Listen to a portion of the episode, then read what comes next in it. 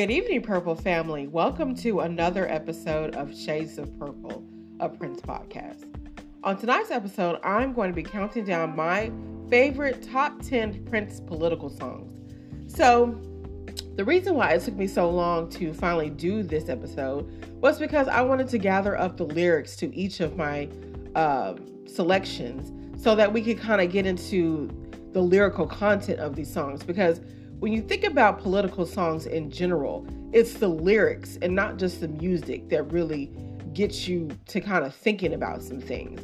And Prince had a very analytical mind. And so he incorporated politics, eh, you know, as for lack of a better term, I wouldn't necessarily say that he was political in when thinking about like politics as far as like, you know, Democrats versus Republicans because he didn't vote. Uh, now, he didn't, you know, because Jehovah's Witnesses are not political and they don't vote. So he wasn't political in that sense because I don't think that there was ever any, you know, politician that he ever endorsed or um, that he was ever really, you know, close to or associated with. Not that I know of. Now, correct me if I'm wrong, but he wasn't, you know, political in that way. But he did very much uh, have, you know, ideas about certain beliefs and things and how things were ran as far as you know how our government was ran for for one. And so he was very astute in that he would gather people uh, that were you know in the know with these type of um, with these type of things. Like uh, van jones which was a good friend of prince he was kind of a talking head pundit uh, on cnn i think i've seen him on uh, msnbc and he was a close friend of Prince's. And so Van would uh, has told stories about you know how Prince would invite him and um, some other intellectuals over to uh, Paisley Park to talk about like black issues. Also Tavis Smiley, also uh, Tavis Smiley, and um, I'm thinking of this one guy, this uh, black intellectual, crazy hair, not uh, what's his name. Um, dang, I cannot remember his name, but he's like a doctor, not Dr. Umar, crazy, crazy ass. Uh, but um, but he was a guy. He was an older guy, and he was the one, not Dick Gregory, but um, he was the one who said that uh, Prince Prince was all right. You know, he was a good musician and all, but he wasn't no um, uh, what is that guy's name? I can't remember anybody's name now, but uh, Curtis Mayfield. Uh, so I can't remember who it, but he's a doctor, and he's kind of one of those that are kind of like really well, you know, uh, well known. You know, he always is kind of not in the news because he's kind of controversial. But anyway, so uh, he even got invited to because I can't think of his name, so I'm gonna have to probably edit this and look at look look his name up. Um, but uh, so anyway, but he would bring intellectuals over to Paisley Park and they would have these discussions about you know what's going on in the government and what's you know and what was going on in the news because prince wanted to surround himself with people that were in the know so that you know he could get the best understanding of things. But van jones talked about how prince was one of like the smartest people that he ever met and how when prince would ask questions he would ask like the hard questions the questions that nobody else thought about when it came to certain topics and that was really impressive to Van. Um, on one of the uh, songs on this countdown is Baltimore, which uh, which we all remember. Baltimore is about uh, Freddie Gray and how you know he was uh, he ended up dying in police custody in Baltimore in 2015, and so when that was going on, that whole situation, you know, and also prior to that in 2014, we had uh, uh, uh the Brown, uh, Mark Brown, or what was his first name? Um, Brown, I know was his last name. The uh, the kid who was uh, shot in uh, Missouri by the police, and uh, and of course Eric Garner up in New York. So you know from so starting it started with Trayvon Martin, you know, in 2012 when he was killed by uh, Zimmerman, George Zimmerman, uh, for just walking down a street and it went from like so from about 2012 to about 2015 there seemed to be you know an a, you know an, an increased occurrence or at least of it being reported anyway of you know black and brown people being killed by the police because in 2015 there was also the uh the incident with Sandra Bland, where she was pulled over in Texas and she, you know, mysteriously dies while in custody. And I mean, and then there's also um, what is his name? The one that really got me, y'all, was uh, I think his name was uh, Castile, uh, uh, Philip, or uh, anyway, the one where the girlfriend went live after he was shot and killed by the police. That one was chilling to me. And that occurred, I think, maybe right after Prince died. I think it was in June of 2016. But I, I want to say his name was like, um, and it's, it's such a shame that I have forgotten these men's names, but I, you know, like, you know, they, you know, say their, say their name, but I can't like, I don't know. As soon as I start my podcast, it's like, I can't remember anybody's name for nothing in the world, y'all. Y'all pray for me. Um, but yeah, I think his last name was Castro or something like that, or Castile or something like that. And but yeah, that was so so chilling. That's the one that really just broke my heart because you know his girlfriend and his baby was in the car, and I could only imagine, you know, what Prince would have thought about that. And you know George Floyd, which happened right there in his hometown in Minneapolis. And I, you know, that's the first thought that occurred to me after what happened with George Floyd in 2020.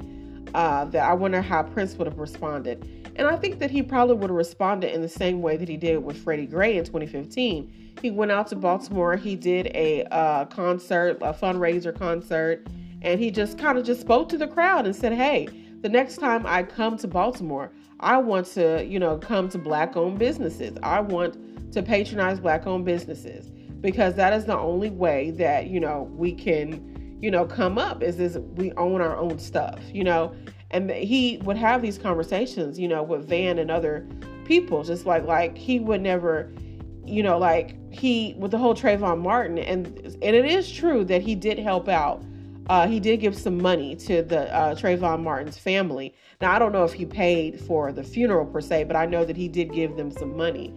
And um, when Van, when he was having a conversation with Van about the whole Trayvon Martin situation, he made a comment uh, that well, if you see this black boy that has um, a hoodie on, but then you don't think nothing of Mark Zuckerberg, you know, the founder of Facebook, having his hoodie.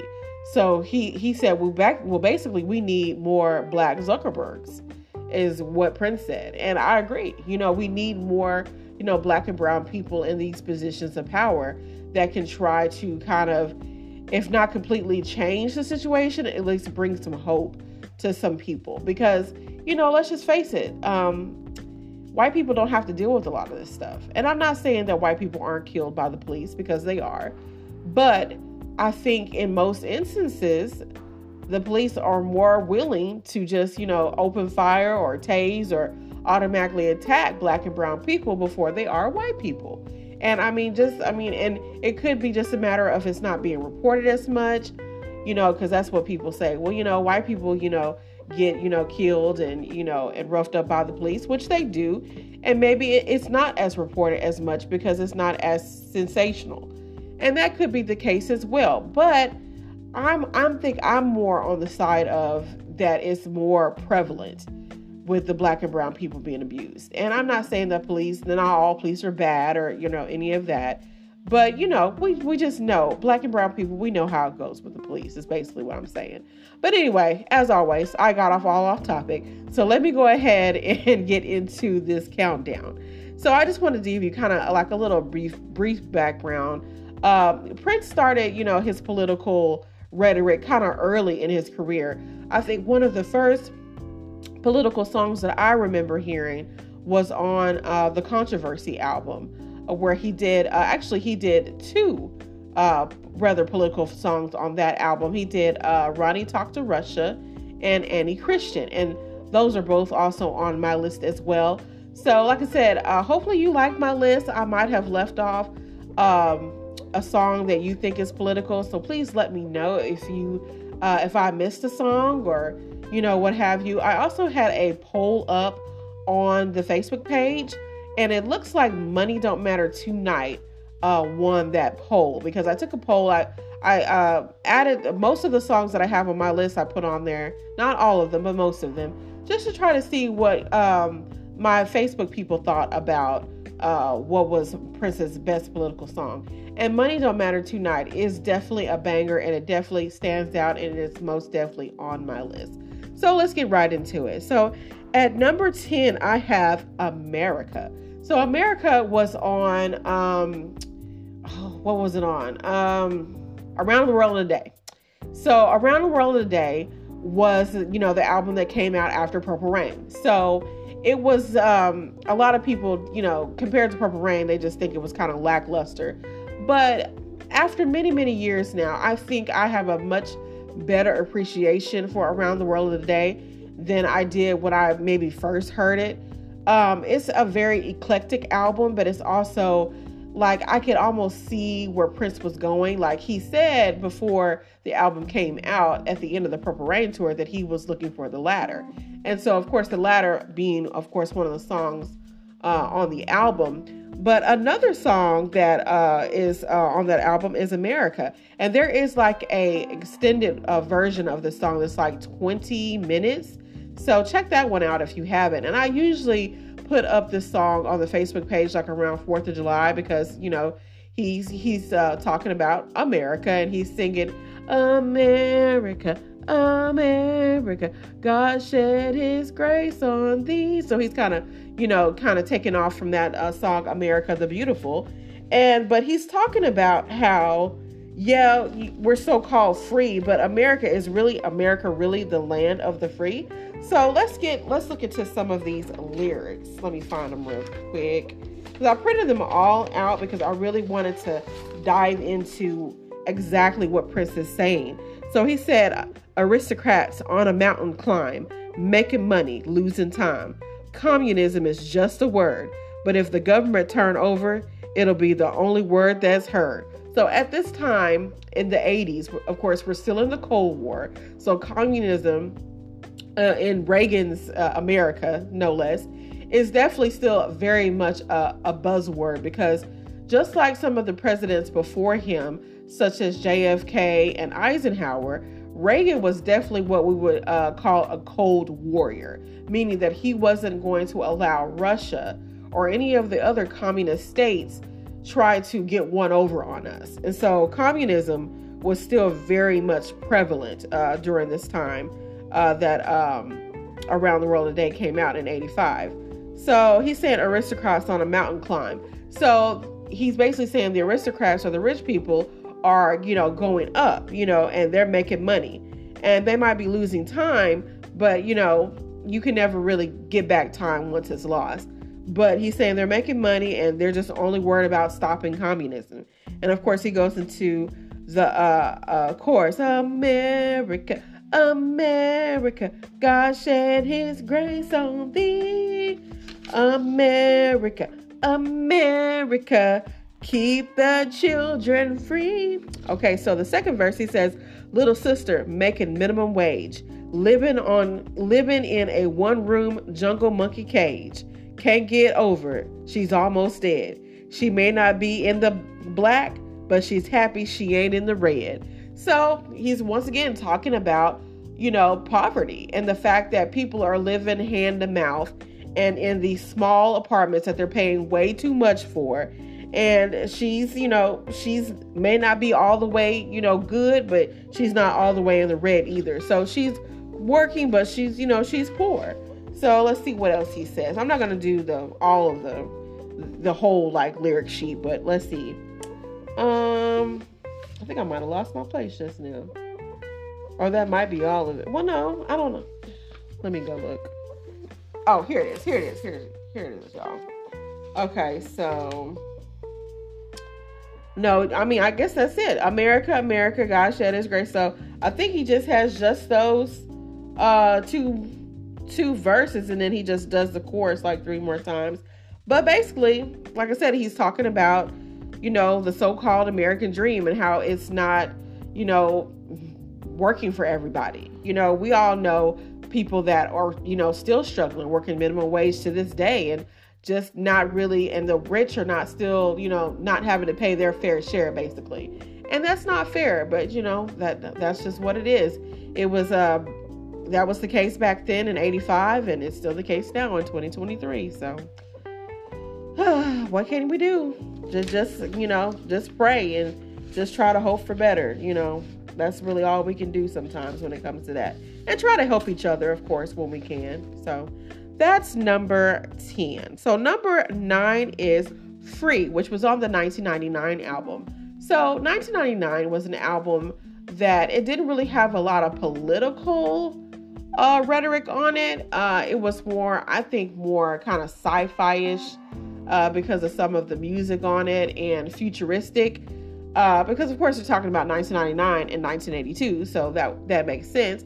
But free now, when I did my um, way back when I did my review of the 1999 album, I kind of you know discounted free. It was one of those songs that I, I think that free to me was the weakest song on 1999. And so I really didn't go to that's not one of my go-to songs when I go back to listen to 1999. Uh, but when I started putting this list together, I started thinking, okay, well, free, you know, he's saying something here. You know, he's saying about, you know, that, you know, it's good that, you know, we are free to be who we are, you know, because of the country that we live in, but don't get it twisted you know, you still have to, you know, soldiers, as he said, soldiers are marching, writing brand new laws. We will all fight together for the most important cause.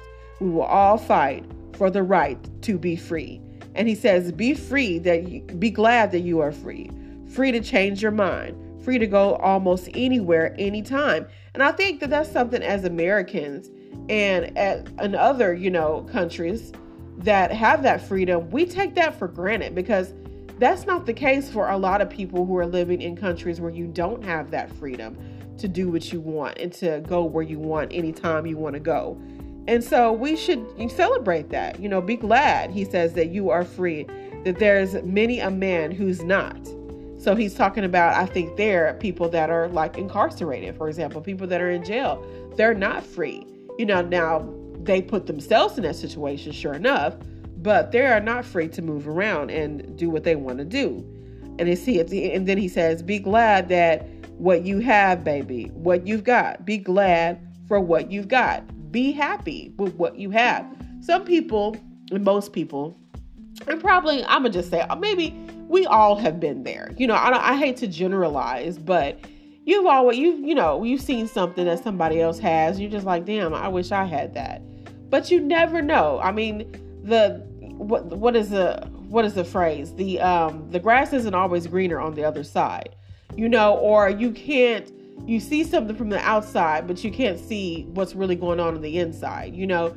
So just be happy with what you've got, the people that are in your life, what you're doing, and don't covet somebody else's because, you know, you never know what's going on behind closed doors. Why people you know, they put on a facade, a lot of people, you know, especially with the event of social media. I mean, you can have any kind of life that you think, you know, you want to have on social media.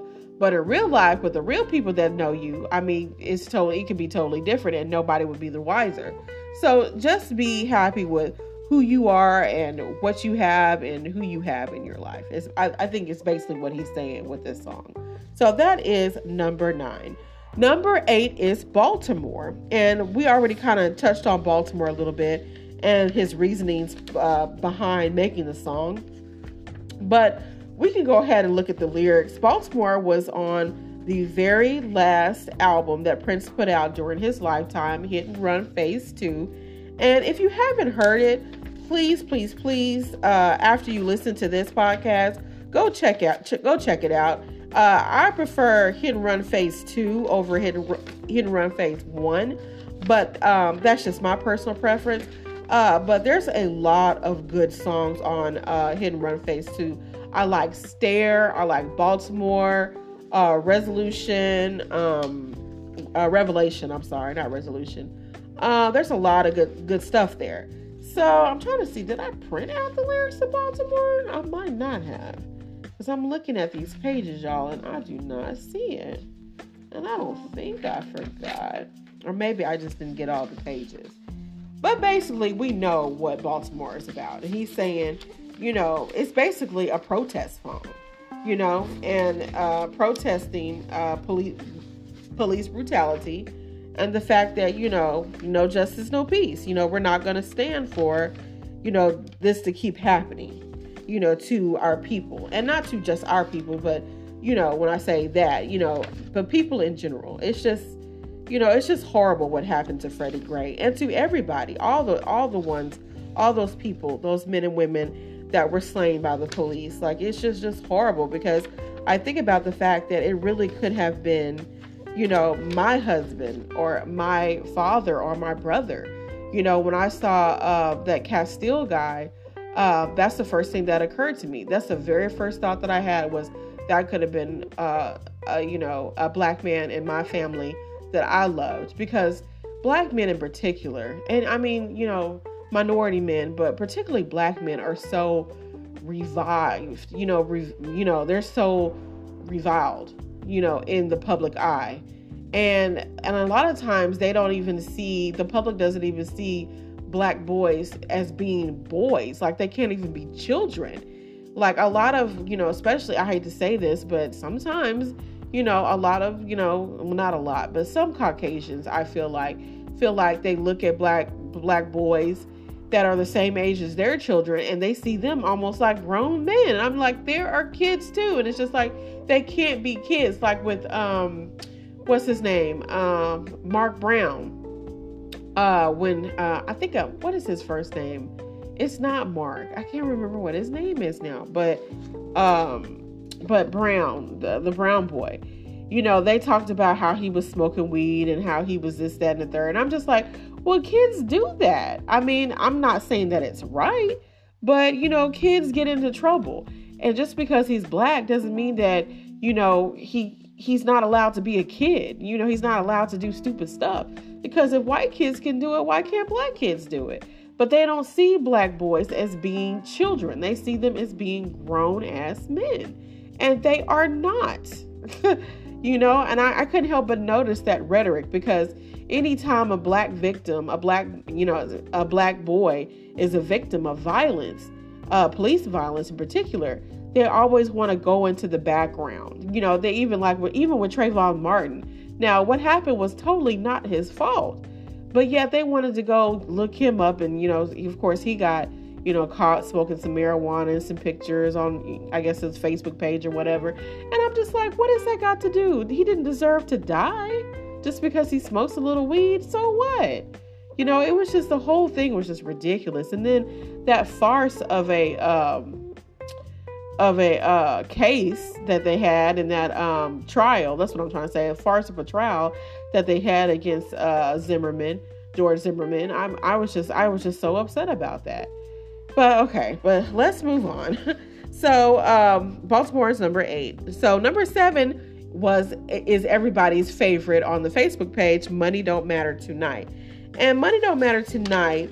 Um, well, if you think if you just think back to the video, it looks like it's referring to the Gulf War, which was what was going on at the time when uh, Diamonds and Pearls came out. So if you're not familiar, the Gulf War happened because Saddam Hussein at the time, who was um, he was like the ruler or leader of um, Iraq at this time, he uh, evaded Kuwait.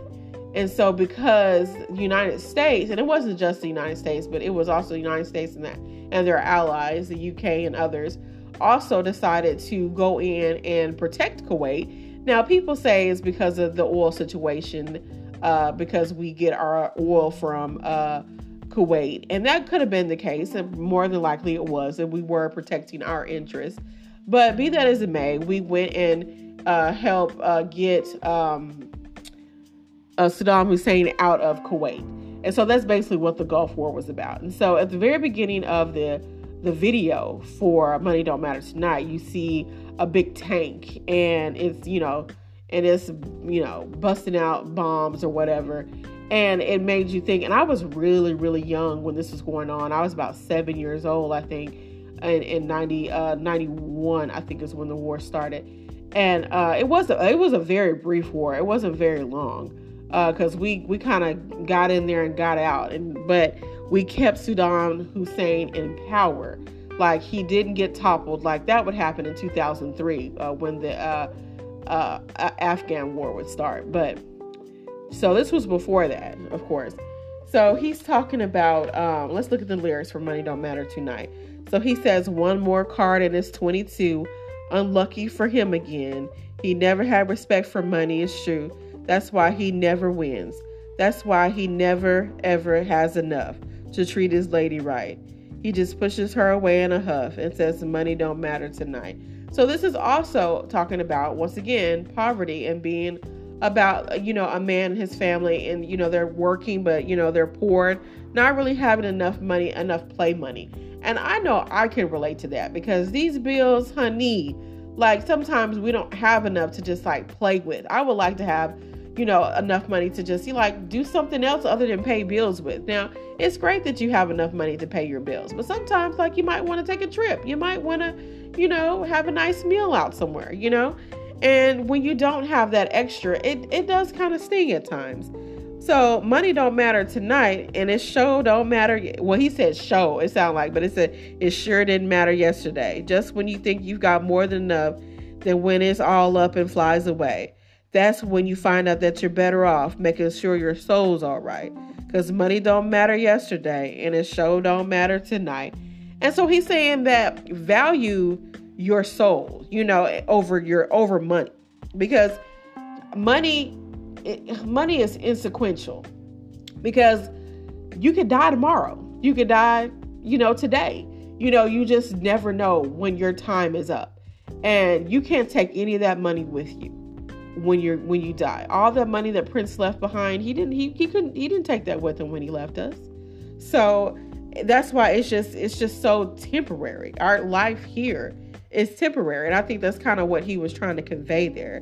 He said, um, and I think, and I, and let me see, and I think that that kind of is validated when he says something about long, everybody wants to live a long life, you know, and long life is what we're all aiming for.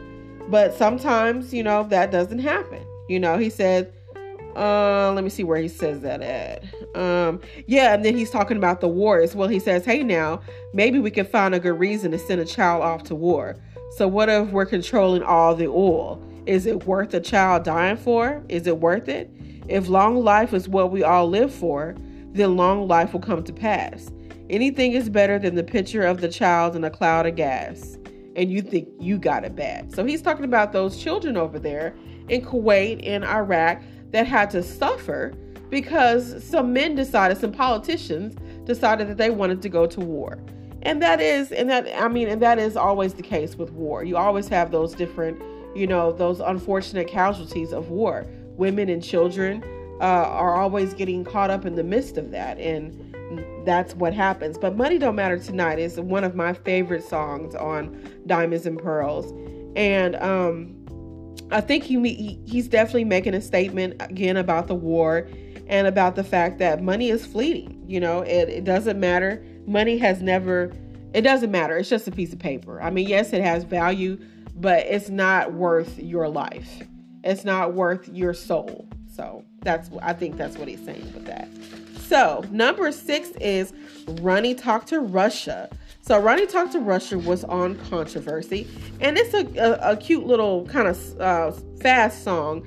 He's just saying, Ronnie Talk to Russia before it's too late. Once again, we're talking about the Cold War and the fact that, um, you know, Ronnie, or talking about Ronald Reagan, the president at the time, needs to go over and talk to the, uh, the Russian premier, who I can't remember who his name was at the time. Now, I do know that, uh, uh, what's his name? Gorbachev was, I think, uh, during his second term. So I can't remember who was uh, over Russia uh, in the early 80s when this came out. But anyway, so, but Ronnie, like I said, once again, being a cold warrior, he was not going to be the, you know, the type of person that was going to make the first move as far as trying to trying to talk and negotiate to the Russians. He didn't have a uh, a moment like um, President Nixon did when he went to China in the early 70s. Like he wasn't going to do all that.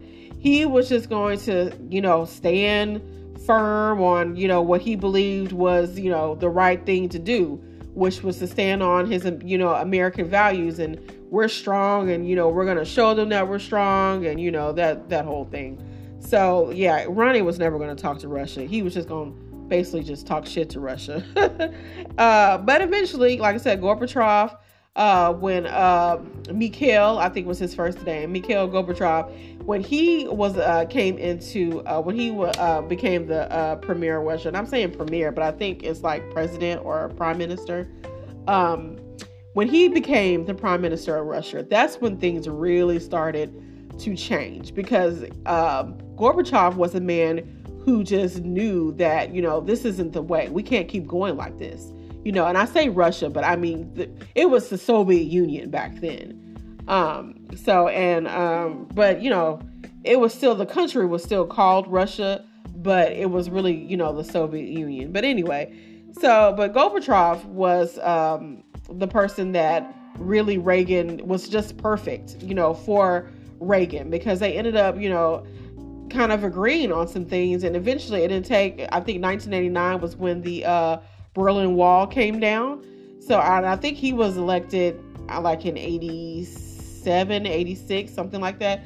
So, I mean, he was ready to, you know, put out, you know, his hand to try to work with uh, the Americans on trying to, you know, unify, you know, uh, Russia and the Soviet Union, also Germany as well, because Germany, you know, well, East Ber- well Berlin anyway, which was the capital of Germany, uh, back in the '60s, uh, when JFK was president, they put up a wall between East Berlin and West Berlin, and West Berlin was more, you know, a democratic, and East Berlin was uh, communistic.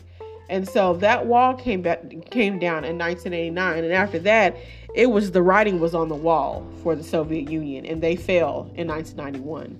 So just a little history lesson for you. But yeah, but at this time in the early 80s, there was still the possibility that Russia and the United States would still, you know, could get caught up in a nuclear war that would be devastating to both countries because there was still, you know, a nuclear arm race that was going on. Each country was trying to outdo the other as far as like how many nuclear warheads that they could, you know, make. And so he's saying, so Prince was saying in this song, like, please, before we all blow up, can somebody please, Ronnie, please go talk to these people in Russia, please, before they blow up the world, okay? Or before we blow up the world, okay?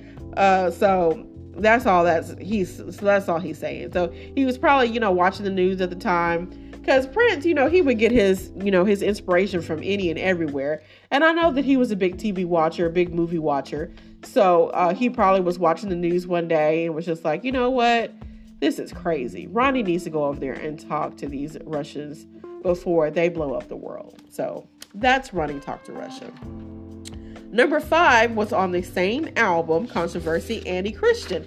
Now, Annie Christian, I think, is a little bit more interesting to me than uh, Ronnie Talk to Russia because Ronnie Talk to more Russia is more straightforward. You know who he's talking about.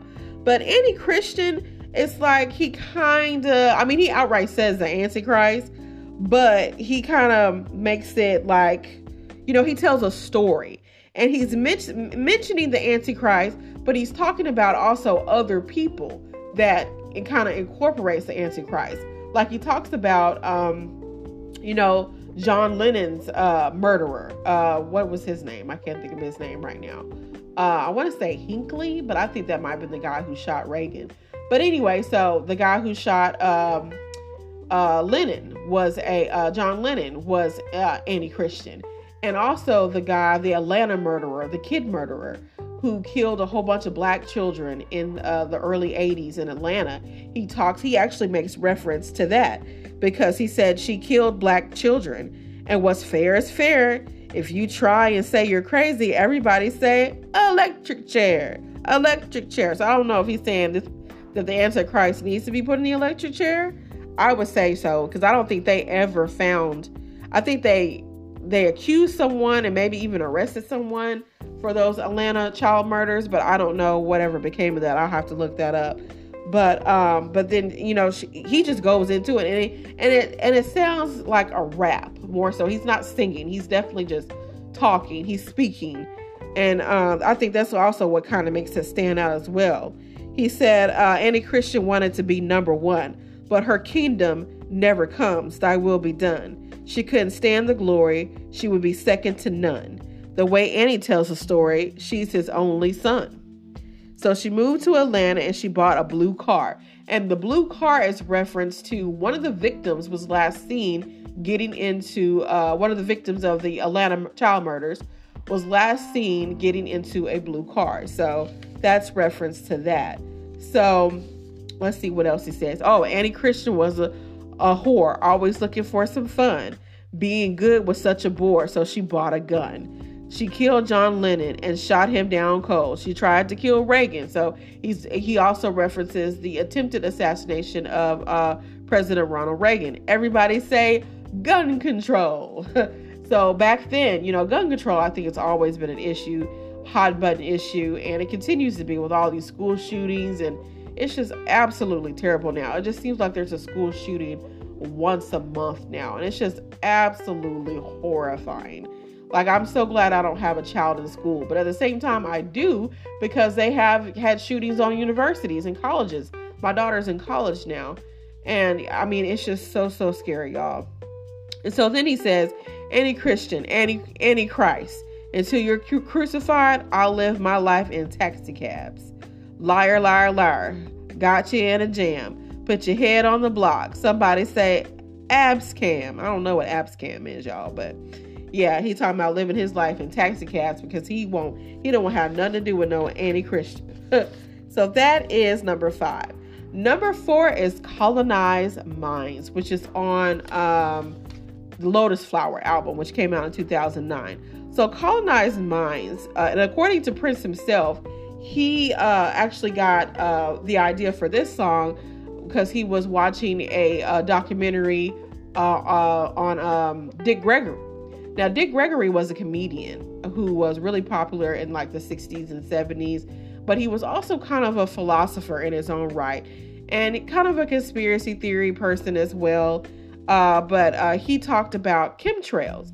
And Prince was so fascinated with the idea of chemtrails, which is basically like, you know, these, you know, these like lines that you see in the sky sometimes and how the idea is that the government or whoever is creating these chemtrails in the sky, which uh, kind of promotes or, you know, it'll put something in the air that will cause people to be violent. And then the next thing you know, you see these chemtrails in the sky, and then people are, you know, outside fighting the streets and, you know, having wrecks and, you know, all this crazy stuff happens when you see these lines. And so Dick Gregory talked about this in this documentary that Prince watched and he was so fascinated by it that he um, did the song colonize minds. And so he says in here he says want to talk about a colonized mind? Upload the evolution principle. You see a rock on the shore and say it's always been there download no responsibility do you do you want nobody cares when he says you see a rock on the shore and say it's always been there that makes me think of that crazy movie that came out. Uh, nope. That uh, what's his name? Oh, I can't remember nobody's name. But you know the um, a Jordan Peele that came out last year, and they uh, and the the creature that came and you know would suck up everybody. Like it was a cloud.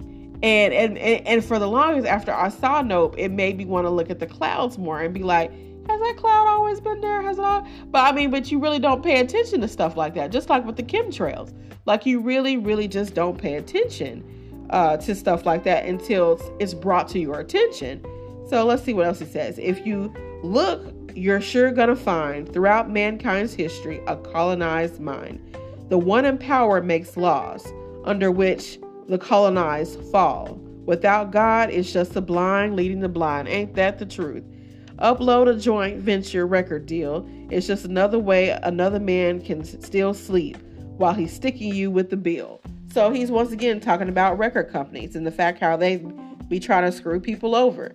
So he was still talking about that, and this was in 2009. And so this is way after, you know, he had left Warner Brothers. He's still talking about it because he knows that it's still going to go on, regardless of, you know, who he who he's dealing with. And so he says, download a temporary acquisition of fleeting fame and fortune, nothing to leave in your will. Hey, hey, hey, hey. Hmm. That last line about the will is interesting. Upload a child with no father. Download no respect for authority. Upload a child with no mother. Download a hard time showing love. So he's talking about how uh, the ills of society when you have no father or no mother, no respect for authority, you have a hard time showing love. And so he also might also be talking about himself as well, because I know that Prince did have kind of a strained relationship with his mother. And so, just like with uh, little girls, the first relationship they have, uh, uh, first relationship with a man they have is with their father, whether he was present or not. And just like with the same with little boys, the first relationship that they ever have with a woman is with their mother. And so, a lot of that dictates how we as men and women function and how we show love and uh, reciprocate, you know, love. Uh, is with based on our relationship with our parents. So I think he's touching a little bit about that uh, on there. But colonized minds is. Um, I don't come back to the song as much as I do uh, the next one on the list, number three. Uh, but it is a song that does make you think. It makes you think about history and it makes you think about society and how we were, you know, you know, taken from our homeland, you know, in Africa and made to come over here, our ancestors, and how our minds were colonized in the same way that, you know, the white man would colonize uh, North and South America. You know, in the same way, our minds, you know, were colonized. And uh, I just think that whole concept is just really fascinating to me. So, number three is Dreamer. And Dreamer is, I think, probably when I think of Jimi Hendrix and Prince, I think of this song because it has a wonderful guitar riff throughout the song. And this is a song that I often come back and listen to. And when I look at the lyrics, it sounds like a Jimi Hendrix song because Jimi Hendrix was really strange. He was a really strange dude, and he would have like um like lyrics that were kind of sing-songy lyrics. Like if you ever listen to Spanish Castle Magic, I mean, who would think to put those two concepts together, like a Spanish castle and magic? Okay, I don't know what kind of drugs that Jimi Hendrix was doing, but you know, he was doing them. Okay, so Dreamer, he said, I was born, raised on a slave plantation in the United States of the red, white, and blue. Never knew that I was different till Dr. King was on a balcony lying in a bloody pool. So he, you know, he's saying that, you know, he didn't know anything about, you know, race, suppose. I mean, I, I mean, I'm pretty sure he probably did. He's being kind of facetious, I think, with this. But he's basically saying that hey, he didn't know that there was you know any real difference until he saw that you know you know that Martin Luther King was assassinated, and that's probably when a lot of people grew up. You know, they had to; they didn't have a choice. You know, Prince was uh, 10 years old in 1968 when uh, Martin Luther King was assassinated.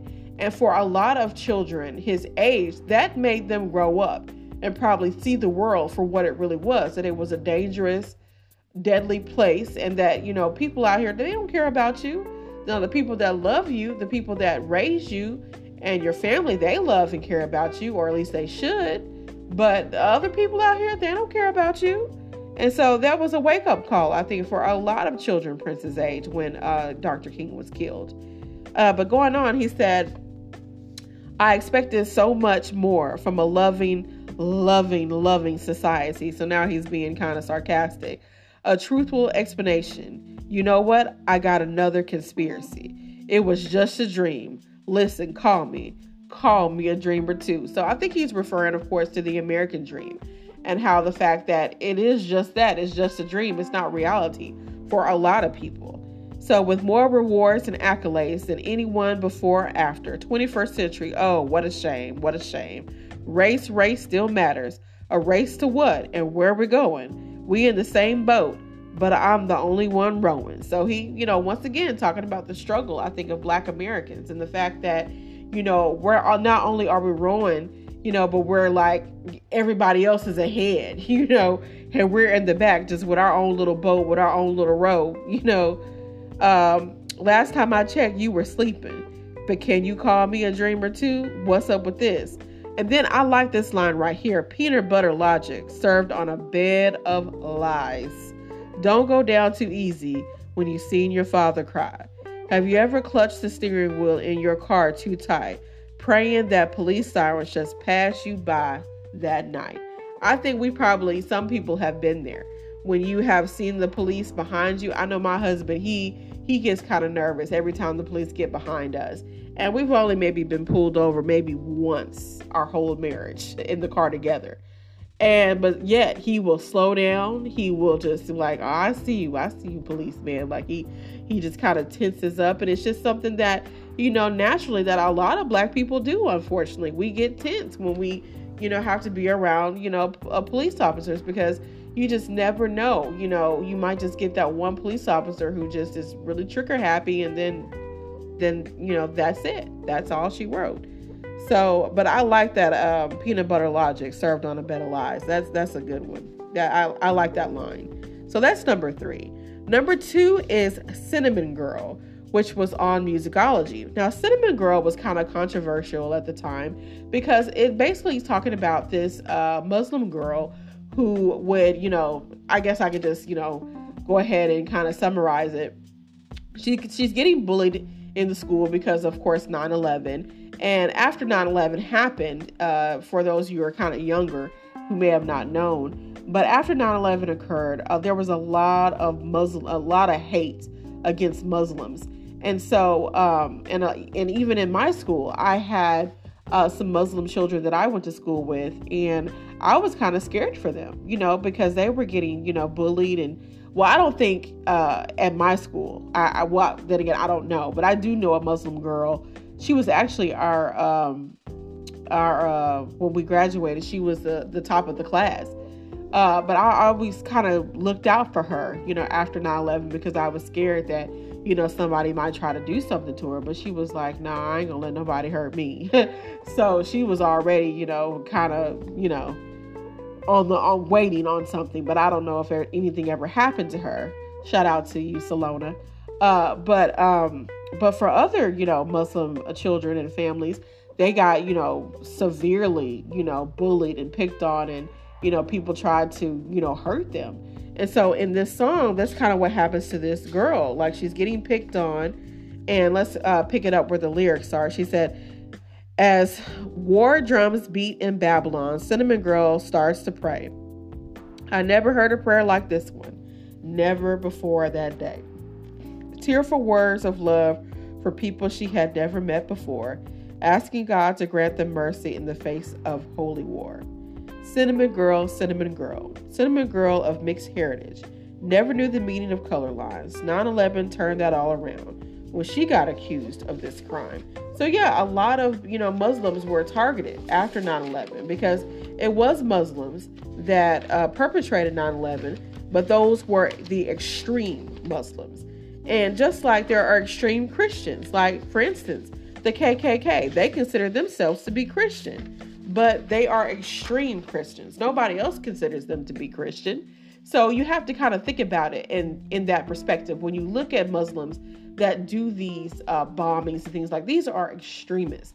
They do not represent Muslims as a whole, just like the KKK obviously doesn't represent Christians as a whole. But you know, I digress. And so so uh, the lyrics go so so begins the mass illusion, war on terror, alibi. What's the use when the god of what's the use when the god of confusion keeps on telling the same lie? So he's talking about how the devil has came in and started this confusion because that's who the god of confusion is is the devil and keeps telling the same lie about okay we've got to you know get rid of these people or we've got to fight these people or we got to you know uh, get our assets, meaning the oil, you know, got to protect our assets. And so uh, that's the mass illusion. And the so called war on terror is really to protect our assets, uh, the oil. And so, uh, so going back to the lyrics, it says, as war drums beat in Babylon and scorch the blood red sky, militants bomb the foreign gun. Both sides, children die. Cinnamon Girl opens the book she knows will settle all the scores. Then she prays after the war that there will be that, that there will not be any more. So basically she has a bomb and this bomb explodes. And I don't know if this is based on an actual event that this happened. Uh, but yeah, but she she basically says a prayer. There's a bomb in the in the in the book, and it explodes and it kills her and you know whoever else. You know, and I I don't know if it was in a school or I, I, if I can remember the uh, video, I think it was in like a bus station or something like that. But it was awful. And uh, but the the point that Prince was trying to make is, you know, you can't, you know, have your cake and eat it too. Basically, you can't say that you want to do a war on terror, you know, against, you know, terrorists, but then you want to try to discriminate against, you know, Muslims in our country that had nothing to do with 9 11. You know, I mean, it wasn't their fault. You know, just kind of like, you know, during the Second World War, you know, with the Japanese, when they interred the Japanese in these concentration camps here in the United States because of what their countrymen had did in Pearl Harbor. Now, that's not, you know, nothing that they did, but because of who they are, they were discriminated against. And so, I mean, that's unfortunate for the Japanese. It was unfortunate for the Muslims. It's unfortunate for other black and brown people as well. But tis life, unfortunately. So that is Cinnamon Girl. That's number two. So finally, number one is Dear Mr. Man, which is also on Musicology. So for me, the reason why I chose Dear Mr. Man as number one, because I really do think that Prince really gets his most political. I mean, he brings in the Bible, he talks about war, he talks about just, you know, voting. He talks about a lot of different topics in this particular song. And so he says that, you know, maybe we should write a letter to the government, just telling them how we feel about all of this, you know, crap that is going on. And so he says, What's wrong with the world today? Things just got to get better. Show ain't what the leaders say. Maybe we should write a letter. Dear Mr. Man, we don't understand why poor people keep struggling, but you don't lend a helping hand. Matthew 5 5 say, The meek shall inherit the earth. We want to be down that way, but you've been tripping since the day of your birth. So he's saying, like, look, you say you want to help us, government, but are do but you you know you slap our hand instead of giving us money instead of trying to help us you know, um, who said that to kill is a sin? Well, we know who said to kill was a sin. Then they started every single war that you've been in. Who said that water is a precious commodity? Then drop a big old oil slick in the deep blue sea. Who told me, Mr. Man, that working round the clock would buy me a big house in the hood with cigarette ads on every block? Who told Mr. Man that I got a right to moan? How about this big old hole in the ozone. What's wrong with the world today? Things just got to get better. Maybe we should write a letter. Listen, ain't no sense in voting. Same song with a different name. Might not be on the back of the bus, but it sure feel just the same. Ain't nothing fair about welfare. Ain't no assistance in AIDS. And no and nothing affirmative about your action until our people get paid. And then my favorite part of the song is when he says, Your thousand years are up now you got to share the land. so he's like, and then we're going to end this with a couple of words. We tired of y'all. Like, we tired of this shit, y'all. We tired. We tired of being tired. Like, some shit just got to change. And you know what? I, I feel that song from. That's why I pretty much read the whole read the whole song. That's how much I feel it because I mean it's just so true. I mean it's just like the same shit, different day. That's kind of how I feel about it. And I think that's how Prince feel about it. Like, I mean, we just keep going through the same shit over and over. When is it going to end? I mean, things, like you said, things got to get better at some point. We can't keep going through the same shit year after year, day, you know, day after day, week after week, year after year. Something's got to change.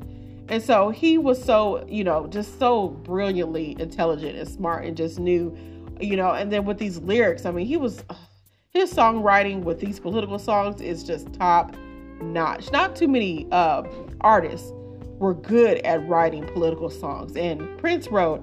These are just ten, but he wrote, you know, several others as well. But let me know what you think uh, down in the uh, comments about these songs. And right before, I only got a few more minutes because uh, we're almost right at an hour. But uh, I do have some honorable mentions: Lady Cab Driver and Hello. So, Hello was a B side on uh, Around the World in a Day, and it talks about, you know, why he didn't do the whole We Are the World. And I've talked about that on other uh, episodes, so I'm not going to get into that. But I just thought that he kind of proved his case, and he just basically said, hey, there's children here in the United States that need to be fed. Not saying that, you know, the African children don't need to be fed, but we, we need to concentrate here on the children here that need food. And then, uh, so I thought he had a point there. And also, Lady Cab Driver, you know, when he was, you know, giving it to Jill Jones, he was, you know, saying, hey, you know, it is what it is. Like, this is how her life. She shouldn't have to live like this. But anyway, so those are my two um, honorable mentions. But you guys, thank you so much for listening. And until I uh, see y'all, hear y'all again, peace and be wild, and may you live to see the dawn. Bye.